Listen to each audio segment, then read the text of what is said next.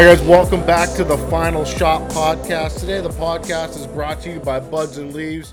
Like normal, get yourself a Buddha stick. If you're not using CBD and you're a performance athlete, like a runner, a football player, a soccer player, a combat sports fighter, I highly recommend it. I use it on a daily basis. It alleviates a lot of pain and helps with uh, inflammation and recovery. We're also brought to you by in my opinion, the best shoes in boxing right now, Box Runner shoes. They're super lightweight, they're durable. You can train with them outside too. And the most important thing I think uh, in a boxing boot is ankle support. These things got the best ankle support I can find. I got the Hyper KOs. I've got Rival boxing shoes. I've got Adidas boxing shoes. I always go to my Box Runner shoes, and uh, I think they're the best. They're they're fucking great. Try them out. Um, you can find Box Runner Shoes at www.boxrunnershoes.com. And last but not least, Monster Headphones, the best headphones in the business. Go over to www.monsterstore.com and get yourself a pair of Monster headphones. Hands down, the best headphones of all time. Uh, we had a, a very special guest today on the show. He's my favorite guy to break down a fight. You can check him out on YouTube his YouTube name is Manny Montreal, and that's who the fuck we're talking to, Manny Montreal. How you doing, bud? I'm great, man. You, where the hell are you right now? Are you in your house? Uh, yeah. Oh. House, office, home base, everything. You're a busy guy. I try to be. That you're always going somewhere. You've been real busy over the last couple weeks. You went to the Badou Jack fight. The that was all the way in Toronto too. Yeah, no, I've been very lucky, to be honest. I've been very lucky. I wasn't supposed to go to that. And then the week after, we had Quebec City, David Lemieux's return. Yeah. I wasn't supposed to go to that either, but lucky enough, I got some crazy fans out there, and they made sure I got the treatment that uh. Toronto was very cool. I had a driver and a private plane. I landed at that little airport. Yeah, yeah, yeah it was nuts. I got lucky because Toronto. What ended up happening is uh, a group of guys from Toronto were going to the fight, and they were flying in a buddy, and that guy knows me, and he had to cancel. So when they were about to cancel everything, he said, "Wait, hold up. If you don't mind, I'll introduce you to my buddy. He's the guy that should be sitting at that table. If you want to talk boxing, he's the guy you should bring." So long story short, I got his ride, his chauffeur, his condo the whole nine. I got treated very, very well. I was very lucky. And Quebec City was something similar. Uh, fight fan and uh, a friend uh, drove up with me, and he had an extra room, so it was a really good time both times. That's pretty cool. That there, a fan out there could hook you up with both of those those those things because the the Badou Jack Adonis Stevenson fight was a fairly it's a it's a big fight. Well, look, I I'm accredited to everything, right? If I had the money, I can go to anything. There's nothing that no one will say no to me for. I know this because for the Fight City, which is the website I help out, uh, we get accredited everywhere. Uh, I have writers from different countries and stuff apply for stuff, and we cover other fights elsewhere. Obviously, we try and do Montreal as much as possible, but um, you know, I'm very lucky when it comes to that. So I have all the numbers and emails so as far as getting the seat, it's not a problem. It's just sometimes getting there, like Toronto, just the drive or the flight. I have a '94 Buick. I ain't driving there. You know what I mean? So, uh, you know, these little things are needed right now. Hopefully, when things pick up, I'll be able to do more. I was lucky enough to give you an example. I went for a Triple G at Madison Square Garden, you know, and if Triple G Canelo 2 would have happened, I was this close to actually pulling off Vegas which is still on my bucket list. Well, I wanted to get your thoughts on the uh, the Badou Jack Adonis Stevenson fight. Did you think that the, the draw was warranted? I think he got lucky with the draw. Which one? I think he uh, Adonis. Yes. uh, he, here's the thing, okay? And I had a lot of complaints about this fight before, which you can definitely check out on my YouTube channel about a month and a half before the fight, I predicted that uh, Adonis Stevenson better watch out because he'll get railroaded by uh, the TMT train. If you look for my YouTube videos, it's really easy. I put Adonis Stevenson underneath Tommy the the train. So here's the thing. Uh, I was lucky enough to follow Luce Bute to Washington D.C. when he fought Badou Jack, Mhm. And uh, I've been to a few shows now, and I've seen the way things are done, and DC was a whole nother world, and the way Mayweather Promotions was in charge of literally everything, like guys here in Montreal, like the commission and stuff, would never look to the promoter and say, "Is that okay?" The the commission here in Montreal is is laying down the rules, and the promoter has to say okay to them. Mm. Whereas in I saw for the very first time, like everybody, the the glove selection, everything, they would just turn and look to the Mayweather team. Is this all right?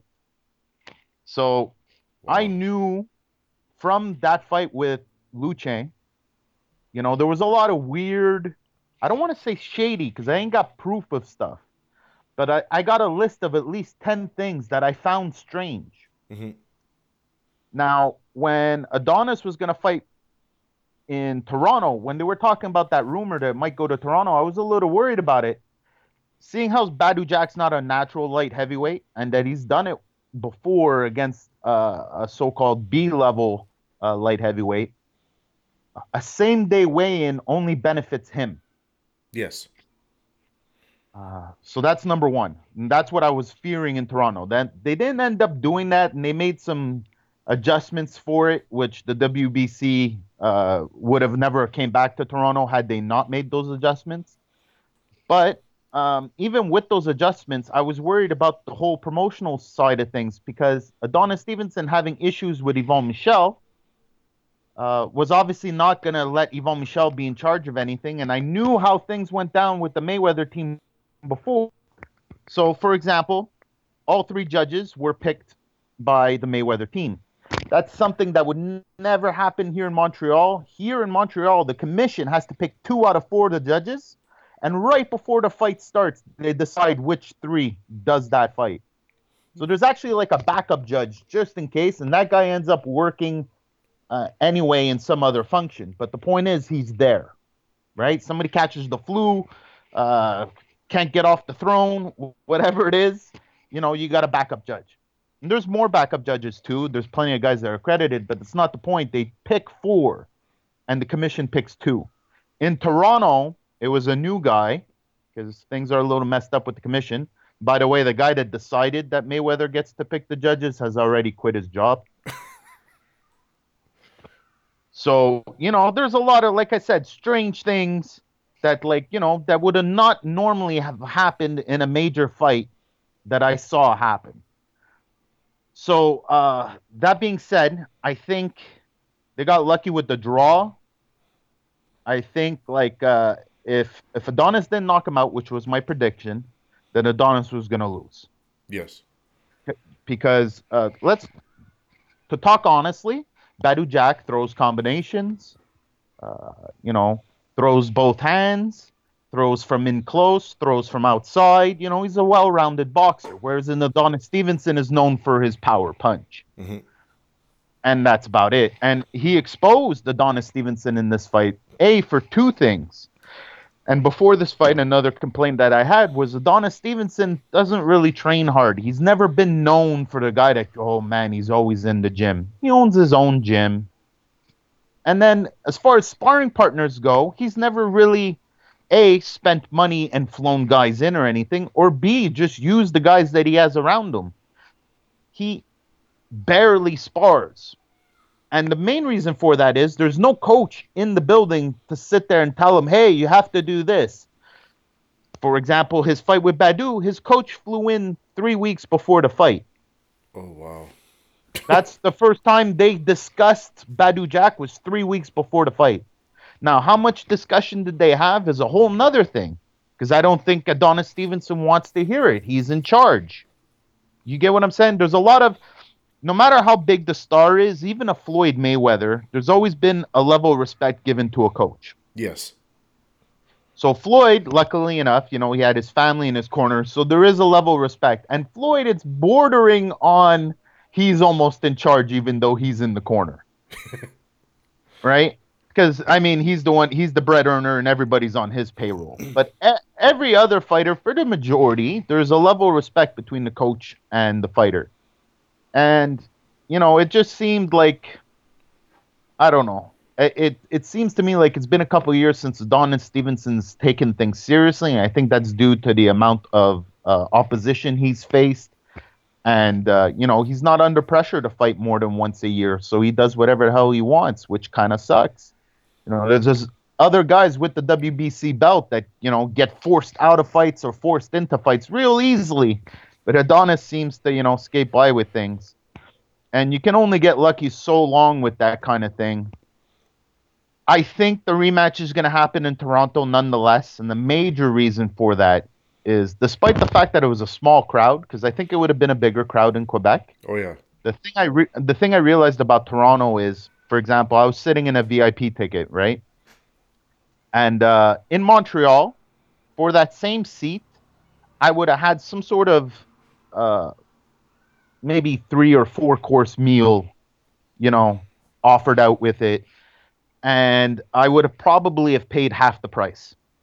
Now, the ticket I was sitting at was 413 bucks. In Montreal, it might have been 250. Holy You know what I'm shit. saying? And in Montreal, I would have got food with it. I would have had to pay for booze. There's booze service, right? But I'm saying overall, the reason I think Toronto's going to be pulling it off is because they got they're playing with a different income out there. Yeah. A twenty-five dollar ticket in Montreal is not the same thing as a twenty-five dollar ticket. There is no twenty-five dollar ticket in Toronto. You get what I'm trying to say? Yeah. I, I think I think the cheapest seat was like 65 or 75 bucks, which would not fly here. So I get it. They shot for less people, but they got almost the same amount of money as they would have if they would have done it here. The second thing is the first time since I've been covering boxing professionally, which is about four years and a bit now, Adonis got cheered. There was chants. What? Superman, Superman. This guy has not fought as a champion, has not fought at home to hear that. You get what I'm saying? Mhm. Like maybe five, six guys that are all technically on the payroll or going out with them afterwards will do a chant, but not the not the stands, not you know the nosebleeds. yeah. That's what happened in Toronto. Now they did do it for Badou Jack too. So I think it's more a case of Toronto fans just don't know what the hell they're doing. that would be my But guess. Yeah. uh, Adonis Adonis could could capitalize on that. Is my point. Uh, he might have a bit of an easier time because I think uh, it's. I think his opportunities of being a fan favorite or building some sort of fan base here in Montreal are gone. oh yeah. I I think- I, think he would have got with. booed. There's no way he can redeem himself here, no matter what he does. No. Uh, Oh, absolutely, he would have got booed. yeah. I, he would have got booed out of the building walking out. But what are you? Hold on, I'm gonna turn my Wi-Fi off. Oh, are you slowing down?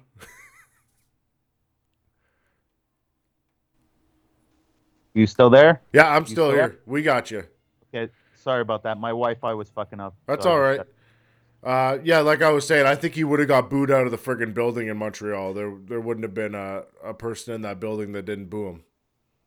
Well, I listen. Here's the thing, right? I have such a hard time because I don't want to boo any fighter. Yeah, Right? That's my whole motto. I I root for the home team. You know, even though Adonis, I thought he was gonna get railroaded. I was rooting for him to win. I'm not a particular fan of his, and a lot of that's his own fault. But here's the thing, right? There's a lot of stuff he doesn't put out there that he does that he should put out there, but I guess I don't know. In the past, he's been wrong wrongfully represented. He's got a new agent now, which I'm expecting the next six months maybe things will change a little bit. She's a lady that worked with a few rappers and NFL players and NBA players, so here's hoping she knows what she's doing and she can help them out.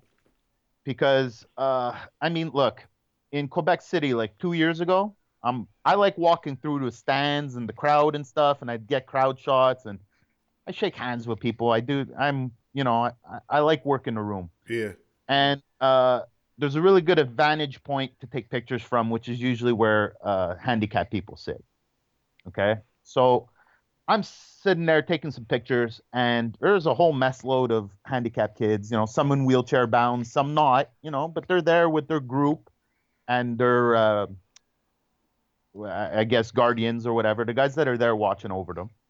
So I start chit chatting one guy, you know, and we're talking about the fights. And uh, he goes, "You want to hear something cool?" I'm like, "What's up?" He's like, "You see these 15, 20 kids here?" I'm like, "Yeah." He goes, "They're all from Montreal." I'm like, whoa, that's really cool. Quebec City, two and a half hour drive. You guys made the trek like that. Man, that's really, really cool. Uh, everyone's a boxing fan, I guess. You know, like I'm sitting there trying to figure it out. He's like, no, Adonis sent us up. What? Adonis Stevenson paid for three limos, limos, and brought these kids up and gave them all seats. Oh man. No, nobody knows that. That didn't get put out in the newspaper that day. You know, no newspaper man sat there and took pictures. I mean, I could have done it, but it's not like I would have got him what he deserved on that. You get what I'm saying? Yeah. And I was just so blown away by it. I didn't even put two and two together that I should have. Well, mind you, I mean they're they're kids and they're enjoying the fight. I don't want to, you know what I mean? I didn't want to mess up with the whole thing, the vibe at the time. But it, it really did faze me, and it really I do keep that in mind when people, you know, trash talk them and stuff. You know, uh, there's a missing kid here. I, I think he put 10 or 15K down to help find him. Wow. You know, that got out in the news because, uh, well, I mean, it went from 5K to like 25K in a shot. So people were trying to figure out how that happened, and then it turned out it was him. You know, there's little things. I know he goes to the barber shop and he lets kids sit in the Ferrari and they rev the engine. And you know, I'm not saying he's ever done this, right? Because it would be highly illegal, seeing how it's a two-passenger car. Yeah. But maybe five, six kids have gone for a ride around the block at 160 miles an hour. It's happened. You get what I'm saying? He's he's not a bad guy. I just, without being insulting, I don't think he's that bright. Well, it's it's stuff like that that should get put out in the news because it's not every day that you get uh, a guy like that that's willing to to shuttle in three limos worth of, of handicap people to come watch his fight, whether they even like it or not. Who knows? But for Yeah, that's the thing. for him to They shell out the money, it's crazy. Yeah, and they got food and the whole nine, you know what I mean? It's like he really, really did take care of them. So, you know, there is I like it or not, it is what it is. We live in the world we live in, right? I have a real big feeling that if he had a French sounding name and a different skin complexion, this wouldn't even be a topic of conversation. I mean, uh, uh, without naming names, right? There's a couple white fighters out here that are maybe more popular who don't take their boxing as seriously and you know don't always perform but somehow they're still loved by the media. So you know adonis has not lost. We need to keep that in mind. He's held on to that belt. Soon he'll hold on to it longer than any fighter has. Gonna beat uh, bernard hopkins's record. I might not be happy about the way he did it right? But uh in the end man fuck everyone else. Retire with no brain damage and a big check is what I wish for all of them. So if he pulls it off, all the better. Hey, I, I got to tell you right now, I didn't know any of that about Adonis Stevenson, and, and now it's stuff like that that changes opinions of people. Now I'm a fan. We see this is the thing, right? You are, but then the fucker's gonna say something on the mic, and you're gonna sit there and you're gonna be like, "Motherfucker, what a fucking dumbass." He does this to me all the time because he's from here. I want to root for him. You know what I mean? He comes from the Kronk gym. It's one of the most old school fucking gyms. He's the last guy. Emanuel Steward saw him spar and said that guy's gonna be a world champion on power alone.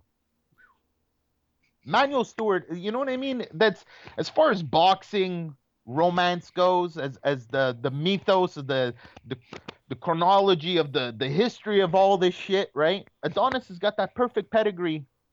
He's got that perfect story. He could have very well. This could have been a whole different kind of ball of wax. Oh yeah, big time. Huh? Hey, Oh. it, stories. It's stories that make these things go right. Like not realistically, do we hear anything about Adonis Stevenson in the news other than bullshit? Well, no, that's the thing, right? And and you'll get that because I mean, like I said, a lot of it's his own fault. Yeah. We're Quebec's a pretty simple place, right? You can rip a Ferrari every now and then. People will like it, right? They'll like it. But you can't do it every weekend. You can't be wearing fur coats in the middle of summer. You you you know. Uh, if he was if he was a 22 year old fighter, right? I'd be losing my mind. I'd be losing my mind, mad. Why are people letting him waste his money on this stuff? Doesn't he realize this burns his image and everything? But we're talking about a 39 year old father, you know, 40 year old father. How am I supposed to explain to him that doing that every time you finish an Instagram story isn't really cool? Yeah. You singing along in your Ferrari, people don't care. You get what I'm saying? yeah. If if we lived in the states, if he lived in Los Angeles and he did all this Mayweather s stuff, yeah, he'd have Instagram followers and all of that stuff, and people would be treating him like the Dan Bel- uh, Black Dan Bilzerian. Yeah. But instead, he's from Quebec. You get what I'm saying? They want to see you do regular things. They want to see you be a regular guy. Spend your money. That people will not shit on you for doing the occasional big money thing and and reminding people, hey man, I got that kind of money. That's fine. But if you constantly throw it in their face, this is what's gonna happen, right? We're a blue collar province. It's everybody works for their dollar. It's Canada. Yeah, no, yeah, absolutely. It's Canada. This isn't, you know, you can do it once in a while. We'll ride with you, you know, the big boat on the lake. That's really cool, man. Happy for you. When you're doing it every day, you can't ball every day like that. We know what's up. We know the car's plates are a rental. We know. You get what I'm saying? Like if we really do the work, we know, right? That the fur jacket, you started a fur jacket company. I know what's up. You know what I mean? That's a nice condo. I know the real estate company that's renting it to you. You feel me? Like, don't yeah. flex too hard because the world will find out. Well, it all comes out in the wash at the end of the day. Now, somebody I want to know what the hell's going on with is my boy David Lemieux. I like that guy. I think he's exciting to watch, but he missed weight. Look, he, here's the thing, right? I I love David. I love David. He's one of those young guys. I mean, he was 17 knocking out men, Yeah. right? People forget this. People forget because he's so freaking young, right? But if if he was 10 years older, we'd be talking to him uh, about him like he was one of the greatest ever. Because it's really phenomenal if you look how much he's done. And then on top of that, you look at his career shot up. Then it took a huge nosedive, took a huge loss, took a couple losses, and then brought it back up, which is so tough to do in this sport. Oh yeah. Went from fighting the best back down to fighting the best again, arguably climbing back up again. But his name's always managed to stay relevant, you know, and he's always had that mass appeal. Now, as far as the weight, his manager's talking about him going up to 168, which there's only one fight I might think of him going at 168 for, but everyone else is just too scary and big, right? He's, he's not big enough. He's not big enough for 168. No, height, power, everything. You know, like the, the stuff that makes him good at 160 is will be nullified at 168, in my opinion. Yeah. And even at 160, you know, arguably it would have been fun if he could make 154. You know what I mean? Because uh, at 154, I think he would just be devastating. But you know, that's easy to say. It's not my body, and I'm I'm not the one doing it. And he's got years and years of wear and tear. And you and me both know you reach a certain point in your body that it won't go no more, right? Like you know, there's a certain level at your age that you can only get so fit right? Yes. Well, at least at least without you know spending money in on Russian Chinese products, right? Yeah. But uh, if you want to be legally healthy, there's a certain limit. You know, once you reach a certain age, and David, even though he's not that old, he's got miles on him. Number one. Number two. Now this is hearsay. This is purely conjecture from my mind. Just me thinking. But I happen to know he likes his booze Yeah. which is nothing. where I like my booze. I'm pretty sure you like your booze. I don't think he's doing anything wrong or out of hand with it. However, if you're going to be fighting at this level, you know, like uh there's a couple fighters that I know when they're not in camp, it's just bad. It's Yeah. just bad. They let go hamburgers, the whole thing.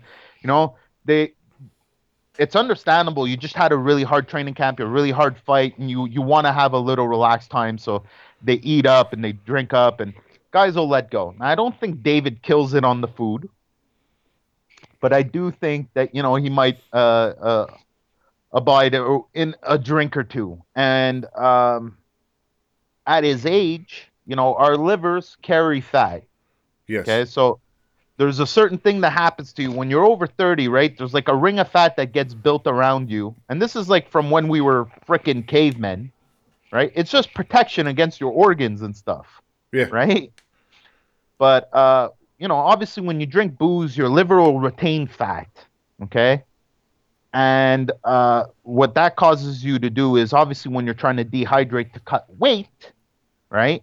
You're going to dehydrate, but that fat's not going to melt off your liver. It's going to stay there. You get what I'm saying? Yeah, yeah, and yeah. it's also, if you look at David when he missed weight, he still had like a little pinch around him. yeah. You look, you could just go pinch his belly button. Now, there's no water in that, Yeah. right? And he works out.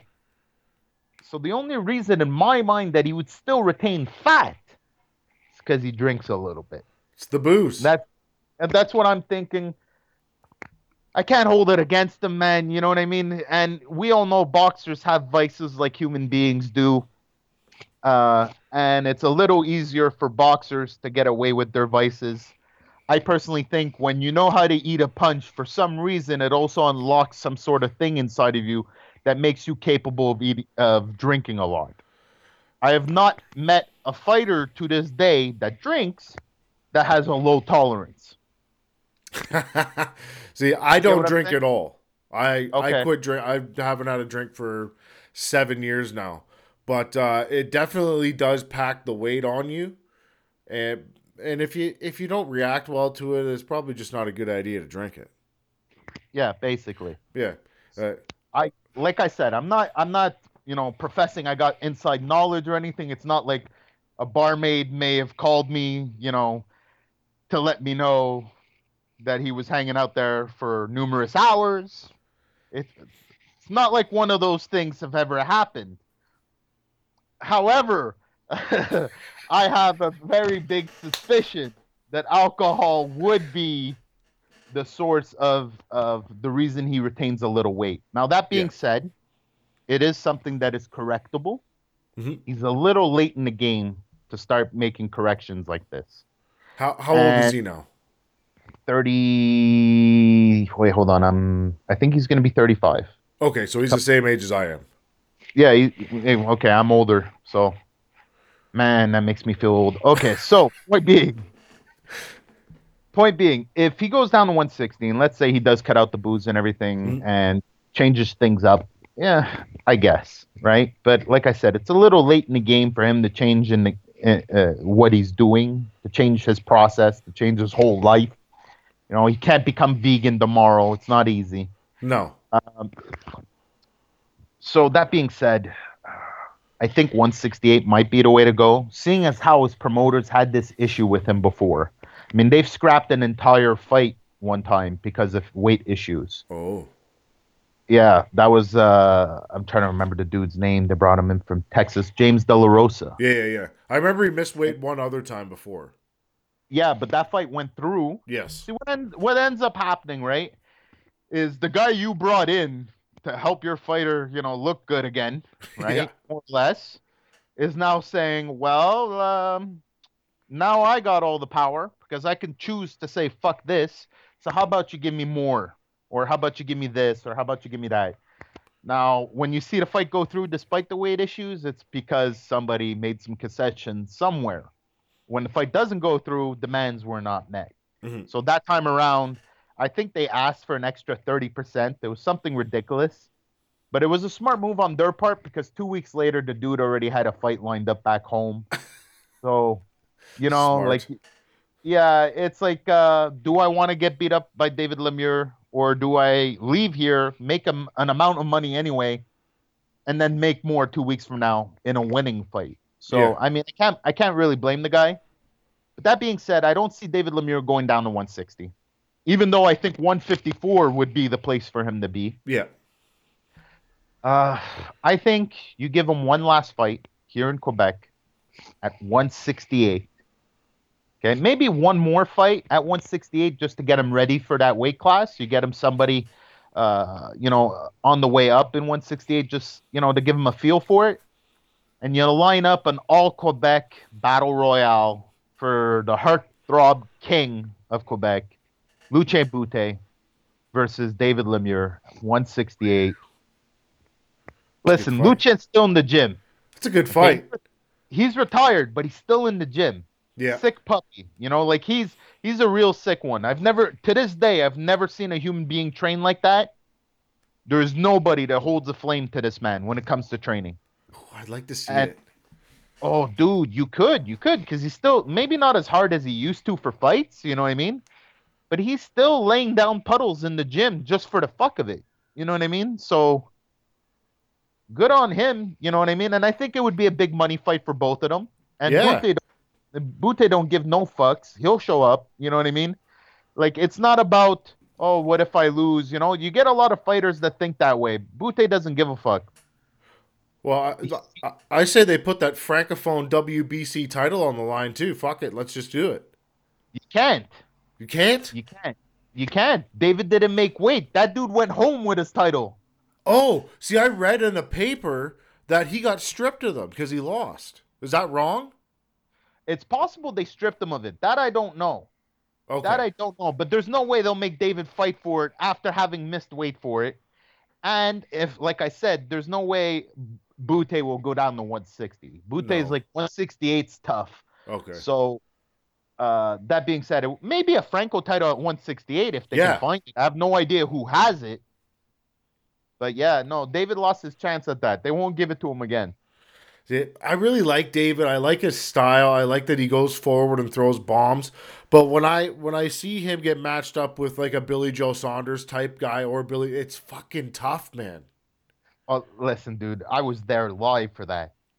I was there That's live for that. I hung out with uh, the Saunders team the week of the fight. I actually, speaking of which, we should talk about it in a bit. Tyson Fury, when he was in Montreal, I got to hang out with all of them.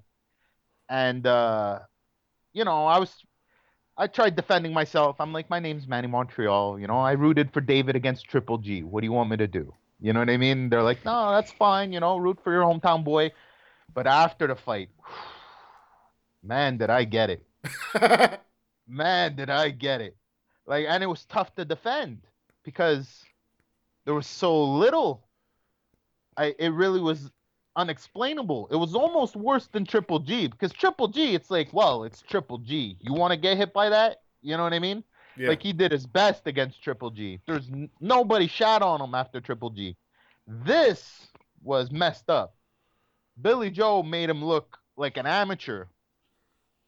And I got the I know guys that were sparring David, you know, and David was looking good. It's not like, you know, he was all not feeling good or maybe he tore something. Fuck no. They said he hurt his hand afterwards and whatnot, but no, no, I don't believe that. Billy Joe was, uh, I think it was the perfect storm. I'd like to see those guys go at it again. I'm not sure if it would be the same. There was a few mistakes in that fight. Uh, one, if you're Dav- David Lemieux's manager, there's certain fighters that I'm strongly believe in this. For example, Eve Ulysses, yeah. right? They should never put him in a small ring again. No. Okay, no Never. small rings. He needs room. yeah.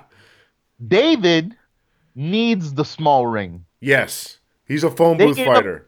They gave him this big ass ring against Billy Joe. Yeah, terrible. Billy idea. Joe just had plenty of canvas to fucking step around and do all kinds of fucking dance moves.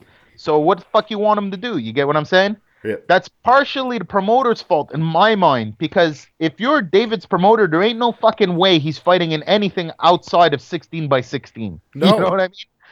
I, I'm I'll bring the ring in, I'll fly it in, I'll build it myself if I have to, but there's no way I'll I'll take less money. Uh oh, Manny's gone. No way David's gonna. On hold. Manny put us on hold.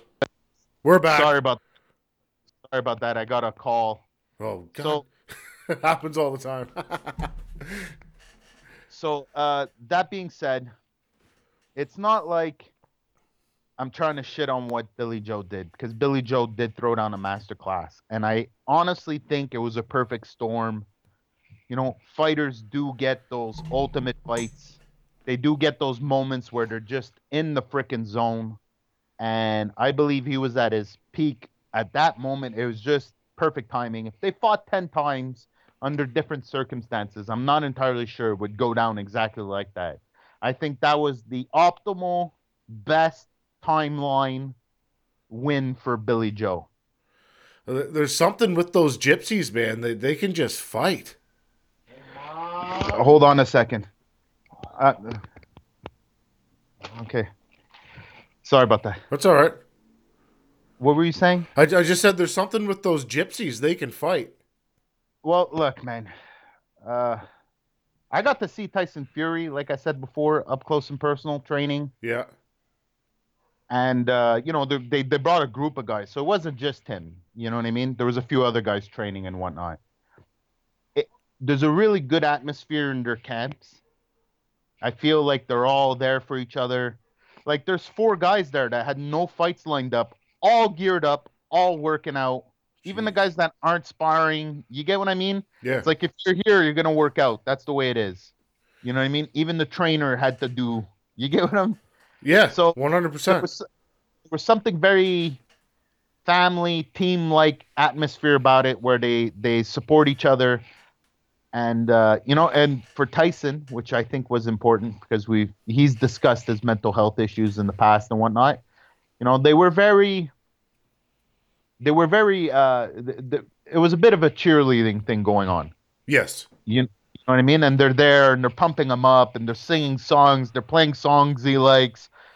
That whole atmosphere kept him loose and kept him happy. So i imagine the same thing was happening for billy joe billy joe's just in the training camp having fun laughing you know there was no pressure despite it was a big fight for him despite it meant a lot you know it, it really did mean a lot right now uh, if you're watching the news there's he just hurt himself Yeah. so he he just stepped away from his fight with Martin Murray for the second time. And Martin Murray saying that there's a huge chance that that's because he's trying to line up a fight with Canelo or Triple G because negotiations between them for September looks to be not going very well. So uh, the idea would be that Billy Joe would fight Triple G or Canelo. Now the only reason he's in talks for that is because of his performance against David. Yes. You, you know what I mean? So when you consider that, and you consider the fact that it was his first time fighting overseas, you know, Billy Joe's never taken a plane, dealt with foreign press. You know, he's on a hometown. He's hometown, literally 15 minute drive away from David Lemieux's house. you know what I mean? And uh, he he threw down one of his best fights. I think you know when he retires later on in the future, this is one of those fights that everyone's gonna replay. It's quite possibly one of his best performances. Uh, isn't there another guy in play too? Spike O'Sullivan. Is that his name? Uh, Spike Spike's actually been beaten by Billy. Okay. Uh, Spike's a good lad. I really really like him. Uh, if you if you don't know him, he's represented by the Dropkick Murphys. Yes, I, I like Spike. He's awesome. And by the way, just a free plug. No, it's, they're not helping me out or anything, but they really do really good shows on Facebook. If you get a chance, uh, even if you sometimes they make you pay for it, but if you do, they give you a full Dropkick Murphys concert before and after the boxing. So, I mean, is that the same one that Cam or not Cam, but Steve Claggett fought on? The, I believe the Dropkick Murphys have something to do with that promotion too, or they own it. correct. Correct. There is a young man. Um, trying to remember his first name, last name O'Connell, which Steve Claggett lost to. Which I am very much hoping Eve Ulysses from here will be matched up against. I know there's been talks, and they've been talking, but uh, it was supposed to happen soon, but uh, it looks like it might be delayed a little bit. Some talks with the WBC going on with that. But they're doing a really good thing. I mean, Spike's lined up right now. He's got the belts that he needs. Mm. Uh, he there was talks of him stepping in to fight Triple G against uh, when Canelo had to bow out, and it would have been the biggest payday of his life. He took an eighty percent payday cut and fought the day before. Eesh. Yeah, didn't lose his titles, still kept his ranking, and still has that fight lined up against Triple G if he wants to Yeah.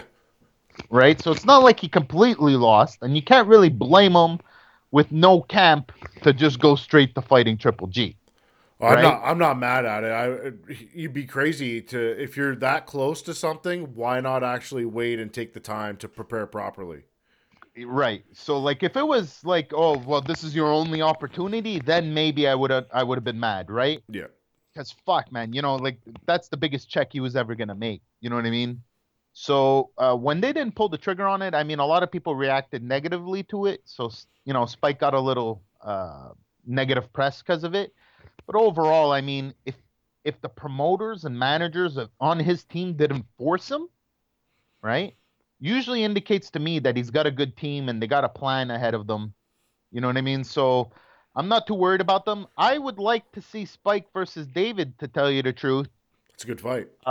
That's a solid fight, and you know we can maybe get uh, Billy Joe rematch for Spike because there was talks of Spike fighting Billy Joe again, but I mean Billy Joe didn't seem really enthusiastic about it. I don't blame him because uh, Martin Murray, although a lot of people can complain about the Martin Murray fight, it was happening back home, and they were going to make money off the ticket sales. So I don't think the Saunders uh, pulling out of that fight is necessarily just about Canelo Triple G because he is going to lose money Yes. when you promote at home, obviously it's a little bit better. You know, there's a bit of cash floating around in the back.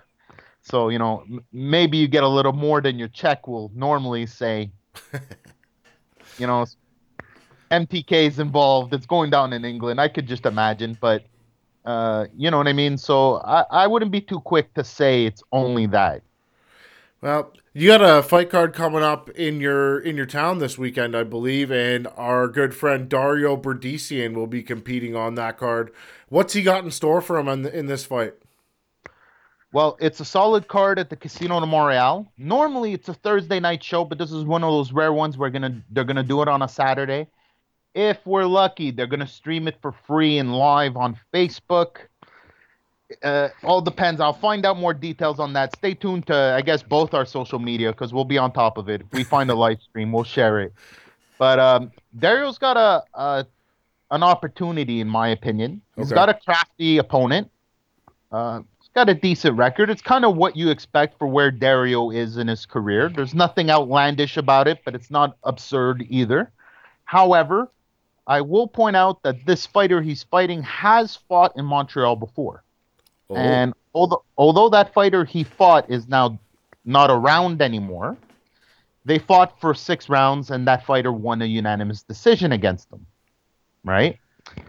So for a guy like me anyway, the, the what makes this fight interesting is how Dario will look against him a year and a half removed from the last time we saw this opponent yeah. in comparison to that nameless fighter from Montreal. You know, just to give you an idea, because Dario's roughly at that same point that fighter was at. You get what I'm saying? And if Oh. Dario has a better performance than that fighter, then I can at least use that later on as a reason. you get what I'm saying? Yeah, yeah, yeah. But uh, I I predict Dario will do what Dario does best. I mean, uh, is he a fan favorite? I think, other than his personality, no, because he boxes clean. I mean, Super if you're a UFC fan, you're never going to be a Dario Bredicean fan. no, Yeah, he boxes cleanly. His whole purpose is to mess you up and not mess himself up. yeah, I know he gets mad when his hair gets messed up. You know what I mean? And the kid's a boxer. So, uh, I mean, if he's worried about his hair getting messed up in the fight, you're not touching him on the nose. you know what I mean? no. I like watching him work, man. He's clean. yeah, listen, he's for a guy that likes boxing, he's your guy. Yes. He's your guy.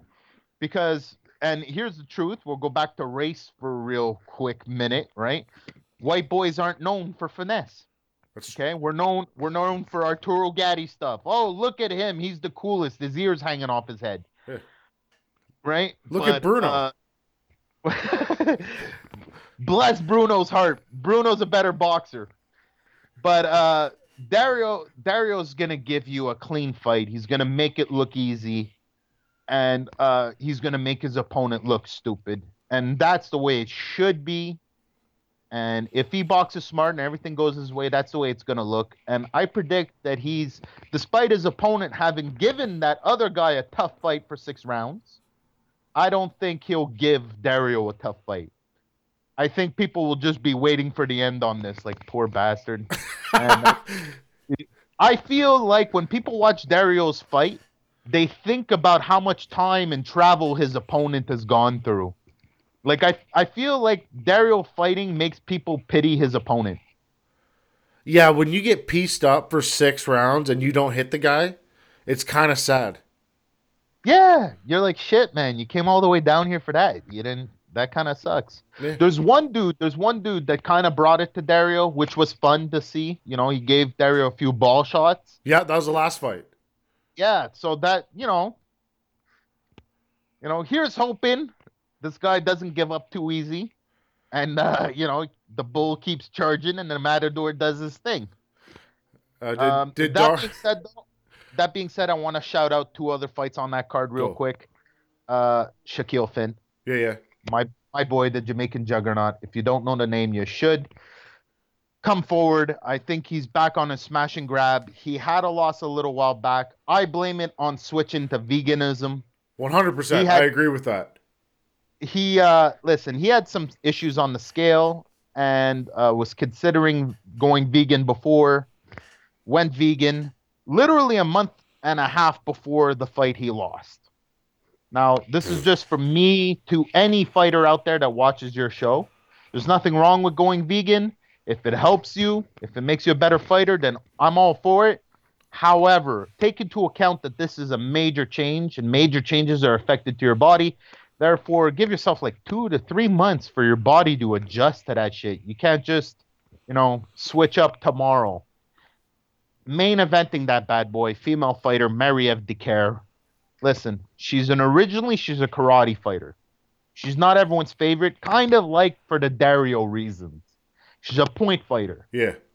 you know she's she doesn't have a lot of pop she's a female boxer it's understandable but she'll box the ears off of this girl and the reason we're bringing her up is because the way the female divisions are cut up the way um, things are set up in female boxing she is in a prime position for a year or two from now to be fighting for a world title What's her weight? so I believe 147, 154. I don't have my notes in front of me by heart. There's 200 fighters in Canada. I'm Yeah. sorry for She's getting a it big. wrong. She's she's a big girl though. Yeah, yeah. She's as big as it gets. Yeah. You know what I mean? For for competitive boxing anyway. I mean there's there's female heavyweight champs, but it's not real competitive looking. You know what I'm saying? Um that being said, she's a point fighter, you know, and you're gonna watch ten rounds of her just, you know, point fighting. It's clean boxing. She knows what she's doing. And I think for the advancement of female boxing, Yes. right? I, I think she's a fantastic ambassador. English, French, she smiles well. She does seminars. She talks in front of groups of kids. I think a year or two from now, if they put a world title on her, I think she'll open up the doors for maybe five years from now. We'll have a real badass set of female fighters to talk about. And part of the reason will be because of main events done by a girl like Marie-Eve Dicaire. And in 12 days from today, you have the biggest heavyweight fight in the last decade in Canada going down. Our guy, I'm going to say our guy because I know you're going with the boogeyman. Adam Braidwood versus Simon Kean. It's it's it's huge. Uh, it's insane. And only Adam would be nuts enough to agree to this fight. And I don't say because it's going to be a tough fight or because he could lose, or I'm not saying because of that. He is basically going to this dude's backyard. This is a place, yeah. And uh, there was an MMA fight that happened there years ago, which basically shut down MMA for all of Quebec for years. I won't, I won't go into details, right? But uh, Harley Davidson is not going to be sponsoring this fight, right? So uh, it was a pretty messed up situation back then over a fight that got disqualified in the main event. It was pretty bad. It hit all the news. There was a bit of a riot. So, uh, Adam being who Adam is, I already told Adam to have a car running outside the building yes. because he is going to. I think it is going to be sheer pandemonium. I think uh, I think it's going to be a fucking clusterfuck shit show. I I think all of Canada, I think every news outlet is going to take this story on. I'm Manny Montreal. I'm not supposed to be rooting against the home team, so I will not say who I think is winning. But I will say uh, a few weeks ago, Mise-o-jeu had the balls to make the odds for this fight 12 to 1 For who? for Simon Kean. Oh my god. So that being said, if somebody somebody put a 20 down, yeah. right? At that point in time, they're, they're, they're going to make a few bucks. They might more than likely make a few bucks. Now that went from 12 to 1 with um, Adam winning by knockout to now the odds I just checked this morning are down to 4 to 1 just Adam winning. There's no longer picking knockouts in that fight. They shut that down. and and the odds have now gone down to 4 to 1. Nonetheless, the reason I'm saying this is because I don't bet on fights. I think it's stupid. I think uh, gambling on something you can't qualify with math yes. Dumb. you know like football baseball there's you can apply some math to it and and pull some sort of of process. Fighting's a little different right? It's russian roulette a little bit. So uh four to one stupid. 12 to one's absurd. Insane. Ridiculous. four to one still stupid.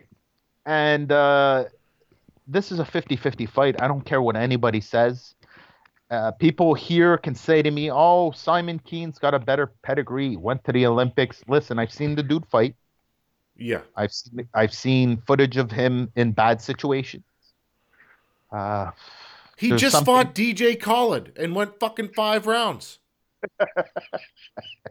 that dude was awesome by the way bless his heart to that mexican opponent Amazing. I love that guy. I'm a fan. seriously, for a big guy, for a big guy like that to mess around in the ring like he did, just bless his heart. I would have loved to have seen him a hundred pounds slimmer. That's the real. Yeah. That's the real. He made me wish that just watching him box. He had some skills. Here's the one thing I have an issue with with Simon Kean, and uh, I'll bring up my only issue with Adam as well. Okay. But my only issue with with Simon Kean is if you throw him in the fire, if the shit gets fucked up, I don't like his reaction. I agree with Okay. that. When he gets bum rushed, I don't like it. I find he does the quintessential thing a heavyweight should never do, which is the stiff arm, mummy arms out, like, oh no, please don't hit me, both hands out Yes. is is one of the most scariest things he does, and he does it. Mhm. That being said, Adam Braidwood is known for bull rushing dudes and, and swinging punches from his ankles. yes. So, uh, not a good idea for Simon to try and do the stiff arm move with a raging bull. Now, for Adam, it's it's the reverse, right? Him coming in guns blazing like that, no fucks given, like he did in that Bahoeli fight, Yeah. where he, he ate a couple good shots and he was like, you know what, fuck this shit. He put his chin down, ate a couple more, laughed in the middle of the ring, and then started swinging like a wild man. Most of those punches didn't land, yeah. right? But the ones that did were just evil and Yeah. devastating, and it made Bahoeli like just cringe and worry. And then he just kept doing it and landing a few more, and that's what did the fight in. I mean, if you look, it came close to being a no uh, disqualifying because Adam nearly struck him in the back of the head as as Bahoeli was hanging over the ropes. Yeah. Good job on the ref, by the way. Uh, really tough with big men. So whoever's refing Kean Braidwood, man, let's all you know what give that dude a silent prayer. Hope he ate his Wheaties. Hope he's a dude that can do the job for a heavyweight because there's nothing scarier than a guy that's got no control in a heavyweight fight and uh, it's going to be extremely tough to have control in that ring. I'm assuming. It's 500 pounds of human doing that. Yeah. It's, Yeah, it's no. insanity. Even if this fight wasn't as publicized as it was, it's a fantastic fight. Uh, both these guys have done such a great job at, at building up the, the, the, the, the hype on this fight. I think this is maybe one of the best told stories, self told, Yep. self-told stories out there and uh, i think the winner is going to be looking at a lot of big things a I- lot of big things I think the the winner of this fight gets shot right into the fucking stratosphere and is an instant star. well look as far as canada's concerned i'll agree with you Yeah. Right. What's interesting here here's another absurd thing with numbers that bothers me here but uh, according to boxrec which isn't you know it's it's it's not 100% accurate you know what i mm-hmm. mean they do their best and it's an insane job so i'm not trying to shit on them but you got to take it with a grain of salt adam's somewhere in like 65th position in the world right Yes. there's like there's like 400 heavyweights maybe 380 something like that and he's like 65th. Somehow, Simon Kean is somewhere around 34. What? Yeah, yeah, or 37 or something. Wow. So the argument could be made that Simon doesn't really move up all that much, right? Should he uh, lose?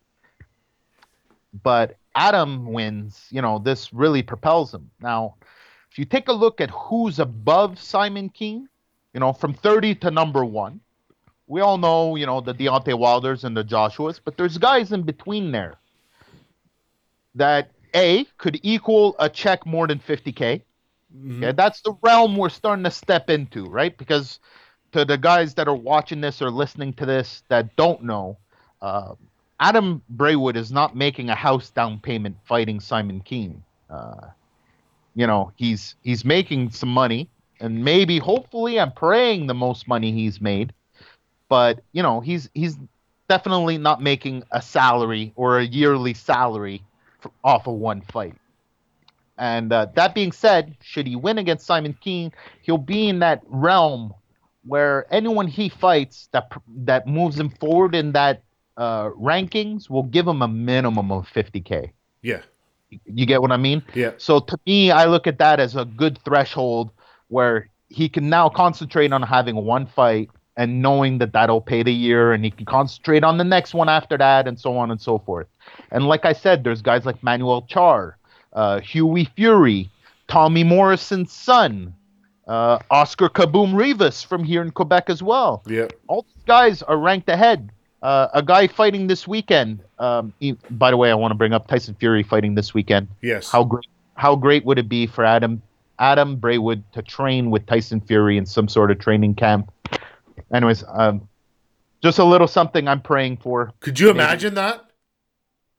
Maybe somebody's made a few emails. The social media shit would be insane. Yes. Well, those two are a, a, a pair made in heaven. If I can put them together over a table somewhere, uh, it'll be you know a great coup on my part. yeah. But um, that being said, you know, there's guys now that if he's in that realm, will consider him for sparring. Yeah. You know what I'm saying? So even if it doesn't necessarily mean he's gonna, you know, fight for a world title, at least it means he's gonna have easier access to a bit better sparring. Somebody might invite him to a camp somewhere. Mhm. Uh, you know, uh, Ireland seems like a good place for Adam Braidwood in my mind. You know, I think the fans in Manchester would blow their minds at an Adam Braidwood.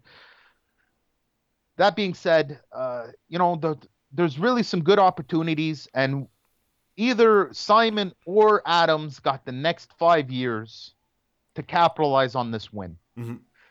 right? Uh, Dillon Carman was not going to break through to the world. Nah, he's That's- boring. But he's not boring. No, he's here. not. As a fighter, maybe you can argue me that, but as a human being, trust me, get him in conversation, you're gonna laugh. He's he's he's pretty entertaining. Really?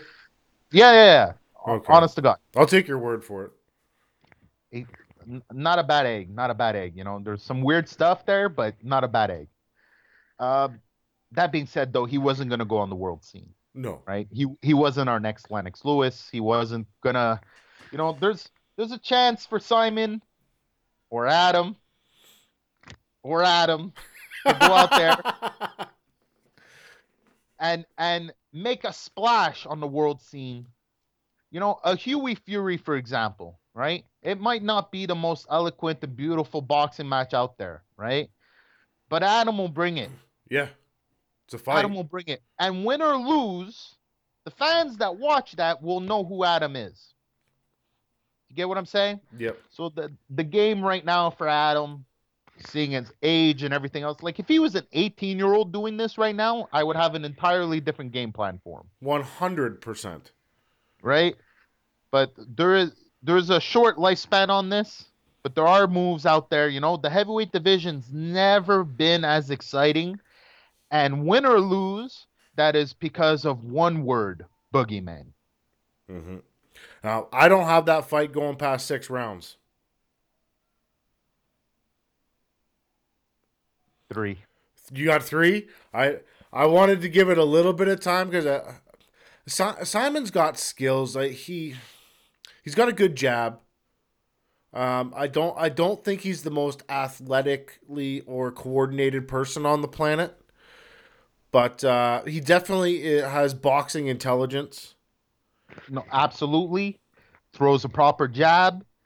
If he's gonna obviously want to stay sharp and smart against Adam, and not, you know, get crazy out there. Yeah, And they're obviously gonna tell him to just work off the jab and stay smart and just play sharp. They're gonna tell him that in the beginning.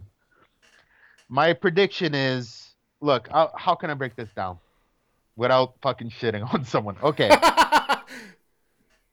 if I was in a plane and I was with Simon Kean and there's no pilots and the plane's about to crash, okay, and Simon's flying the plane, oh, I'm jumping. Out. I am, yeah, I'm jumping out. I I am not confident in this man's nerves. However, I have a weird feeling Adam would grab the wheel or the, the joystick, I guess. I don't know what the fuck you call it, but he would grab the plane, look at me and tell me everything's gonna be all right, and then go back to trying to fly this thing, despite having absolutely no clue how to fly the plane. For some reason, his insane comfort in that situation would then comfort me. Would calm you. Yeah, you get what I'm saying? So I don't think I'd jump out of the plane. I think I'd take a chance on the crazy man. You get what I'm saying? One hundred. I'd jump in the co-pilot seat and put the headset on. So, uh, I don't know what will happen when the shit stick gets pulled. It- Right? and it's gonna get pulled. That's It's gonna get pulled, and I don't think Simon can deal with the clusterfuck that is Adam deciding, fuck it, I'm gonna throw my chin down and swing for the fences. Yeah. There's a So- there's a point in every fight with Adam where he just says fuck it, we're to have a street fight now and then it's over. Yeah. Like he's like, oh no, ain't no fucking way I'm losing this. Cause he ate that shot from Belouis. Watch that fucking fight. Yeah, people. ate it. that fight. Just eats a massive shot. And you can almost see the, the craziness kind of switch on. Yeah. So, you know, Simon really didn't have a tough time there with DJ Khaled, like you said. and, uh, you know, he can play it safe and everything, right? But I think once the fuck it switch gets thrown, Yeah. we're in Adam's world. And I don't think Simon knows how to swim in those treacherous waters. It's gonna be pandemonium. I like I said, man. I I know Adam's gonna have people with him and everything, right? I'm I'm just hoping he gets out of the ring quick, right? And gets out of the building quick. Like I'm willing to meet him down the street for the interview. We don't have to do anything ringside. You know what I mean? There's a McDonald's not far away. We can do fucking press and everything else over there. I'll drive the doctors and whoever else that needs to fucking see Adam, but I do not think Adam will need to stay in that building after the fight. No, I'm running out of the building. Trust me. like I'm I'm still working on getting there. I have my press pass, like I was explaining before. It's more about getting around. Yeah, yeah. But uh fuck. The Red Baron won't make the trek up there. It's a three hour drive, man. Yeah, it's I- far.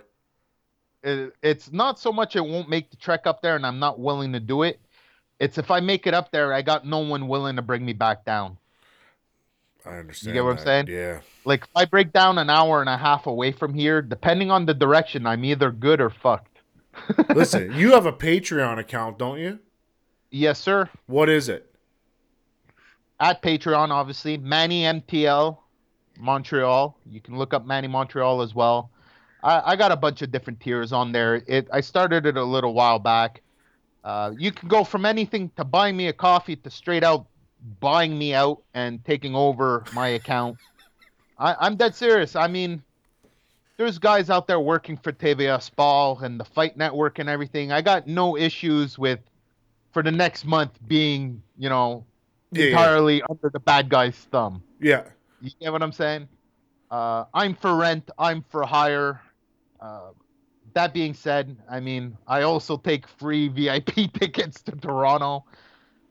But uh, yeah, man, any help will do, man. I'm just trying to make it happen. It's four years of doing this shit. I mean, the the boxers, the fighters have have taken me in. There isn't a gym or a fighter I can't get a hold of.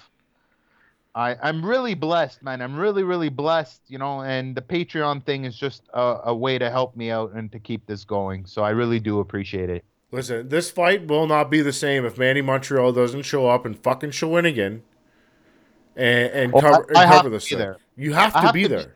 Have to be. Even if I didn't know Adam, okay, and normally Shawinigan, I'd be like, fuck it, right? but I mean, there's Yves Ulysses on that card. Yeah. which if you're a boxing fan, that's that's the real shit right there. Like it's Mike Tyson level pandemonium for the heavyweight fight. Like, you know, people should be buying that pay-per-view just on the mere fact that it could be over in 30 seconds, Yes. right? Cuz it's it's it's literally going to be shooting a man out of a cannon. Yeah. Uh so, you know, if you're into that, but Yves Ulysses will give you your boxing portion. There will be some craftsmanship and there'll be some, you know, some beautiful boxing for those people that are not into the carnage. It's a great card, man. If you can't be there, I Punching Grace is is doing something. I believe you can get it on pay per view. We'll be sharing links for that as well. It'll- Hopefully, Adam makes some money off of that because It'll be on It- uh, Amazon pay per view Indigo for fifty nine ninety nine. wow, worth it though. One hundred percent Worth it. Like you got Yves. Eves Ulysses, Simon Kean versus Adam Braidwood. Um, our guy from Edmonton, Eric Taylor, is going to be competing on that card. If you if you like boxing, like straight up boxing, Eric Taylor I'll- and Eves are going to be your guys. Well, look, I'll give you another real quick one, right? You got Nurzat. Yeah, I can't say his last. Uh, Sabirov. Nurzat Sabirov. Uh, Is that- Ablek. is that the giant guy? on. No, no, no, no giant guy. Okay, They, they they wouldn't put him on that same card, man, because that might, you know, he's fucked up looking. That guy. yeah, yeah. There's definitely an Andre the Giant kind of thing going on there. Yeah, he look Like- You've seen the movies, I- The Lion, the Witch, and the Wardrobe. You seen Yeah. those? He looks like the kid in the last one. well, here's the- here's the thing, right? He actually grew up not too far away from Chernobyl. Okay. So who knows, right? But uh, that being said, to go back to the card, uh, Nurzat Sabirov, Ablek and Saradin. I can't say his last name. I forget it. The Saradin kids got over 400 amateur fights. Uh, I believe only 10 losses or something as a pro. Top rank, matchroom, um, MTK had all made offers to get him, and Ida Tiger and a lady named Anna Reva are actually the ones that scored him. Okay. Uh, he was he was by far the prospect of the year. People were looking to hire this guy. Is that that's And- not Archer, is it? No, it, his name is Saradin. You got to Okay. look him up. He's on his third fight. Uh, honestly, i he's going to be in there for a round. I'm Oh, telling you right now. Yeah, yeah, it doesn't Okay. matter. He could be fighting a guy who's 15 and 0. It's going to go one round. So, yeah, yeah. No, this is. I'm not blowing my horn or anything. I'm telling you, he's so good. I'm more worried about us losing him Oh, to okay. another big promoter. You gotta send me the else. name. Like, just text me the name when when this is over. I gotta watch that. I will. And the two other Kazakh guys are really good too. They're really interesting fighters. They're really fun to watch, and they come from a really good group of Kazakhs that we got going on here. Yeah, yeah. So as far as clean boxing goes, that whole undercard, the whole undercard's worth it. Is whole uh, un- is is Archer still fighting on that card? I can't remember his last name. He wears the funny the the German hat. I- Ziadinov. I love that guy. Okay, so he's Russian, not Kazakh. Yeah. so full Russian, and uh, I really, really, really love that kid. I'll, I'll, I'll give you a little. This is the first time I ever tell this story, so I'll give you a little insight on him. First time I meet him, no English, no French. He's already picking it up, by the way. Yeah. First time I meet him, no English, no French. Literally got off from the airport an hour ago. Here in Montreal. She, Anna Revas, the one that brought him here. She goes, listen, I'm gonna make you work out and spar a couple guys. We'll see how you do. No promises. We'll see how your trip in Montreal goes. Right? He's not signed to anyone. Nothing. Uh, I got to watch this kid's very first sparring sessions against some names here in Montreal, and he held his own. He held his own for like a bunch of them. There's more to the story, but I can't tell it all because I'm, I'm sworn to secrecy. So he actually stepped in the ring with Jean Pascal. Ooh. Now this is Jean Pascal before fighting Kovalev again. Yeah, yeah. Okay, so this is still a fresh Jean Pascal, and uh, the kid did four rounds with him and held his own. I and when I say that, I mean I saw other people go that same day with Jean Pascal. They didn't hold their own. So here's this kid, never had a pro fight, hold down the house for four rounds with Jean Pascal, making Jean Pascal trying to figure out how to get to him Perfect. hey, if you want to talk about scoring an A on an audition, you know what I mean? Like, because I knew ahead of time she wasn't sure. Yeah, yeah. I mean, like, not that uh, don't want the kid to ever think she doubted him, but she wasn't sure. You know what I mean? Well, that, that's That- gonna be like that with anybody though. It's his first time. That sealed the deal for him. One hundred percent. Like, he, might have thought he had the contract when he got the plane ticket and he met Jean Pascal and he, he met his future coach and he met all these people. The truth is, he could have been back on that plane that day. One hundred percent. Yeah, yeah, yeah. He held his own against Jean Pascal for four rounds. Now, I don't know if he could have done eight, but the kid got out of there, and it was almost as if he could have done more. Well, like I seen Archer uh the first time I seen him, he absolutely destroyed Markel Wedderburn. And then uh, I got to see him live at KO Boxing in Edmonton, and he put an absolute ass whooping on a Croatian young man. And then uh, I got to talk to him a little bit after. His English is, is still broken, as like, he he doesn't speak it very good. But uh, what a what a fantastic guy. Listen, uh, he's we've had other Russian fighters, you know, and not everybody, you know, fits the bill. Yeah, He doesn't speak English, but I mean, he gets it. he's fine. Not yeah. ev- Not every fighter gets it. He gets it. yeah, He understands a smile does so much. Yeah. You know what I mean? And uh, so, on top of him getting it, and then the way he works out and everything, he's definitely a kid to watch for. I do not know if he's on this card. I'm gonna have to check. I think he's not. Oh man, that's disappointing. I like him. His Yeah, but- footwork is phenomenal. Listen, all of these Kazakh and Russian kids all came here with 300 amateur fights minimum. Crazy bastards. Okay. They went 10 years ago, there was 10,000 boxers in Kazakhstan. There are over 45 registered amateur and pro boxers in Kazakhstan now. 45,000. In 10 years, they shot up 35,000 fighters.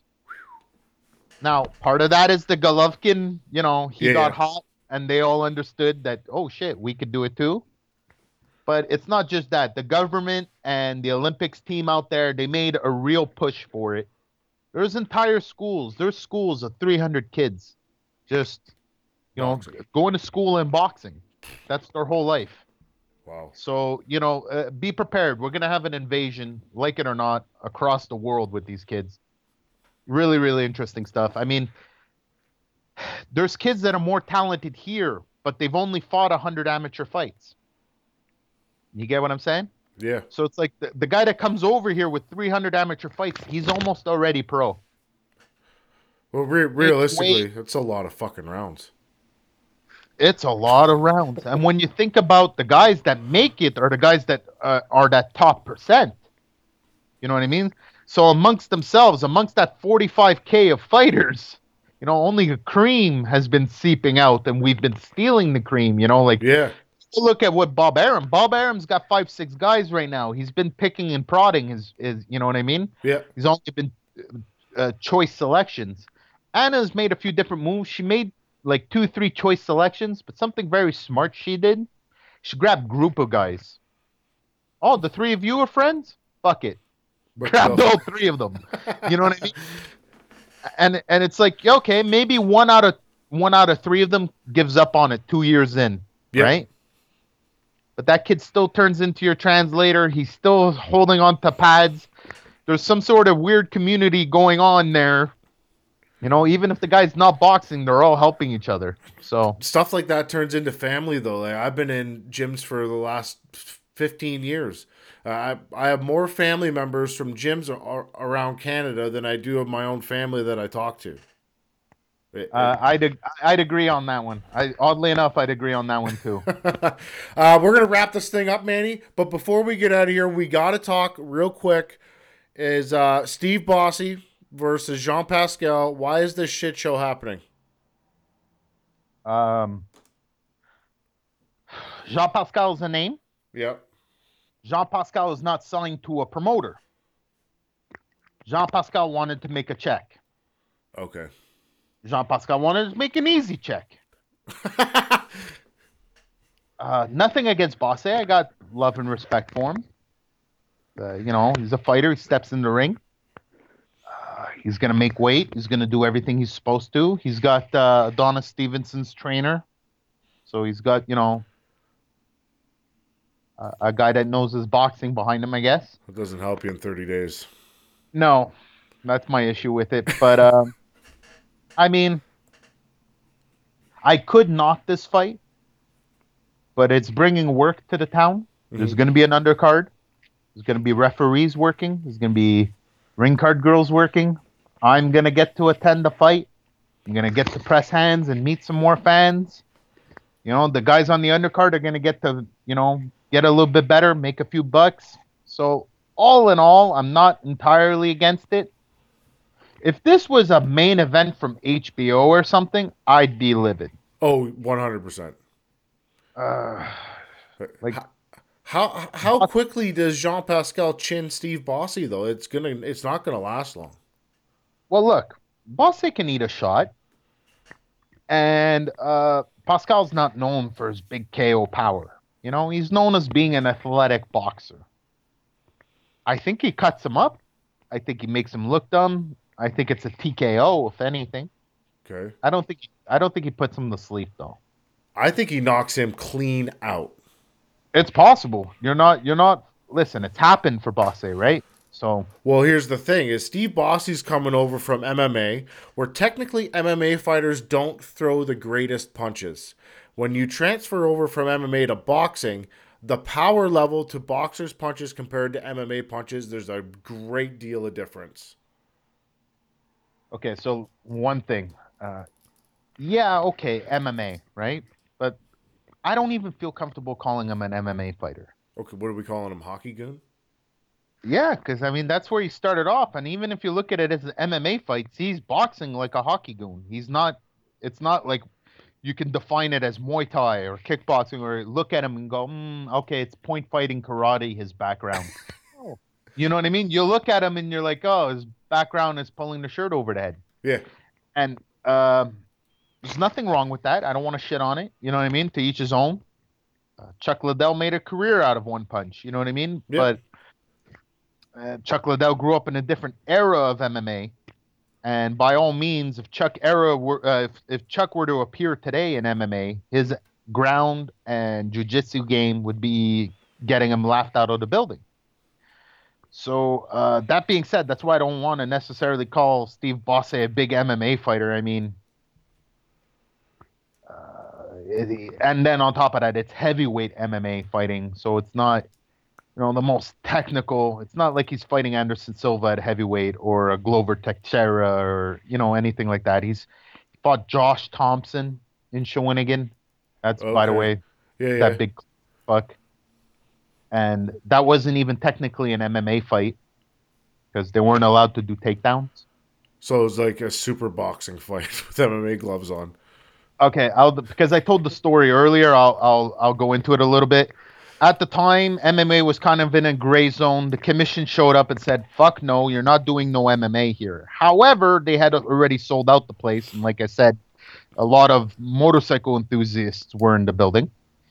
And so before the fight commission said, "Listen, you can't fight at all." So the the guy that was doing the fight, Stéphane Patry at the time, uh, said, "Listen, what if we just do stand up? Will you let that happen?" And goes, "Listen, if you just do stand up, we'll let it happen." So they went in the corners. They talked to Josh Thompson. They talked to uh, Bosse. They said, "Listen, uh, commission's going to stop this fight. If you want to make your check, we'll pay you, but it's got to be a stand up fight only. Are we cool with that?" Thompson said, "Cool." Bosse said, "Cool." They're supposed to only stand up. The referee understands. No takedowns. No, you know, no groundwork. Stand them back up. If it goes down to the ground, you're supposed to stand them back up immediately. Yeah. Okay. Uh, Bosse lands a couple big hands. Lands a big left hook. Josh Thompson shoots. Pulls this big takedown first 30 seconds into the fight. Problem is, all this bullshit I told you about, the fans weren't made aware of. So the fans Oh. in the crowd are still expecting an MMA fight and see a beautifully done takedown, right? That knocked the win out of Bosse, but then also saw the referee step in immediately and call the fight, yeah. right? Because they are, they warned them both. They give the, we can't do takedowns. The commission won't let it happen. You can't go down on the ground. They went through the whole thing. Thompson shot. So they stop the fight. The fight ends as a DQ. It's smart on Thompson's part because 100%. got paid, didn't take a loss, didn't take any damage, got the fuck out of there. However, uh, interviews were done in what was left of the building afterwards, and uh, it wasn't pretty. You know, there was a lot of bad press that came from that. MMA took a giant hit, you know, because of pandemonium and some fuckery. So, uh, Bosse doesn't exactly have a good track record, so to speak. You know, he's a Shawinigan guy too. You know what? Is here's, he? Here's the thing. Yeah, Oh, yeah, he's from that area. They were rooting for him. that's interesting. So I'll see Steve there then, probably. Look, I'll say this. The one good thing I could think of from Steve Bosse winning against Jean Pascal somehow, right, Yeah. Is Bosse would be taken seriously as a uh, heavyweight or light heavyweight boxer. And if, say, someone else that was kind of famous from Canada had beaten up another Shawinigan boxer in recent times, Yeah. that might actually be a, a showdown I'd be okay with. Oh, really? It would look silly If Bosse beat Pascal for him to fight Braidwood. and Bray would beat Yeah. uh, and Bray would beat uh, Kean, You get six foot five versus five foot eleven. oh yeah, it's a giant shit show. But Shawinigan would pay for it. oh, 100 percent. And then Steve Bosse would be in a wheelchair for the rest of his life. Listen, man. That's terrifying. yeah, no, I don't. I mean, listen, if he beats Jean Pascal at that point, I would be ready to believe he'd sign that fight because at that point, you got to be thinking you can take on the world. Well, he's 100% fucking. I, li- listen, I wish him the best of luck. If he can pull out the world beater and, and somehow be able to. He's not going to beat Jean Pascal in a decision. Let's just be honest. But Yeah. if he can chin Jean Pascal, he's got my respect. Yeah, and and I'll I'll be one of those first people that'll call him to move up to heavyweight. You know what I mean? so what are they fighting uh, at? Is it cruiserweight? Uh, no, uh, I, I believe they're fighting at light heavy. What? They might they might do a catch weight between cruiser and light heavy. Because But Jean Pascal's not a big guy, man. because Steve weighed in his last fight at 224. Yeah. The So f- they might do a catch weight of like 200. I don't know. I really don't know. I, I don't want to be mean. I haven't really been paying attention to that fight. It's not really. don't I, haven't applied for my press pass for it. I'm kind of waiting to see what the undercard's gonna Yeah. like fill out to look like. You know what I mean? And if I could see that it'll help a couple guys from here, then I'll I'll start pushing for it. But I've been too busy with this Braidwood Kean stuff, man. From what I heard, that that undercard for the Steve Bosse Jean Pascal fight is going to be a mismatch of combat sports. From what I hear, there's going to be an MMA fight on there. There's going to be a kickboxing fight on there. This is just what I've heard.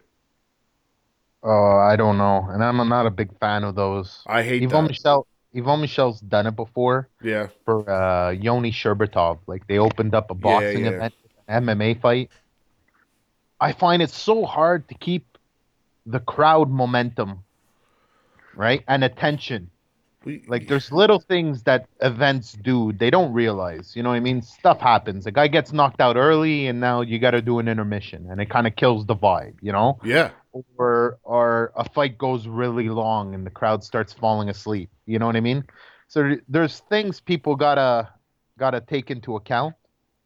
And I feel like when you try and transition people between sports, you're mixing up your fans and you're Yes. gonna mix up your reactions. So there's people that are gonna straight up see that it's an MMA fight and be like, "Oh, cool, I can go get a drink." well, not yeah. Right. Like MMA fans are way different than boxing fans. So I listen, I'm all for MMA. Don't get me wrong. Have your fight, have your venue, have your show. But it's a whole I, f- I find the momentum's different and, Mhm. they you know th- they're only going to be fucking themselves up that way. I agree with you on that. Well, Manny, shout out where everybody could find you. The Twitters, the Instagrams, the Facebooks, the the YouTube, whatever the fuck else you're on. I don't know. You're on everything. I, I am on everything. YouTube, Patreon, Facebook, Twitter, Instagram. And uh what what's this podcast called now by the way? This is called the final show. hopefully some more on the final show. Look for me. I will be everywhere. Manny Montreal, Manny MTL. I am the one and only. He is the one and only. You don't get better boxing breakdowns, so go to Manny Montreal on YouTube. He it's the best shit of all time. I love it. But uh, guys, it's episode two. Manny Montreal was here. He's gonna be back. I'm gonna try to get him as much as possible, especially when these giant fights are happening. Uh, the podcast today was brought to you by Monster Headphones, Buds and Leaves, and who else we have? Oh, Box Runner Shoes, the best boxing shoes in the business. We'll check you guys next week. I think I'm only doing one show this week because I got to go do medicals. So, peace.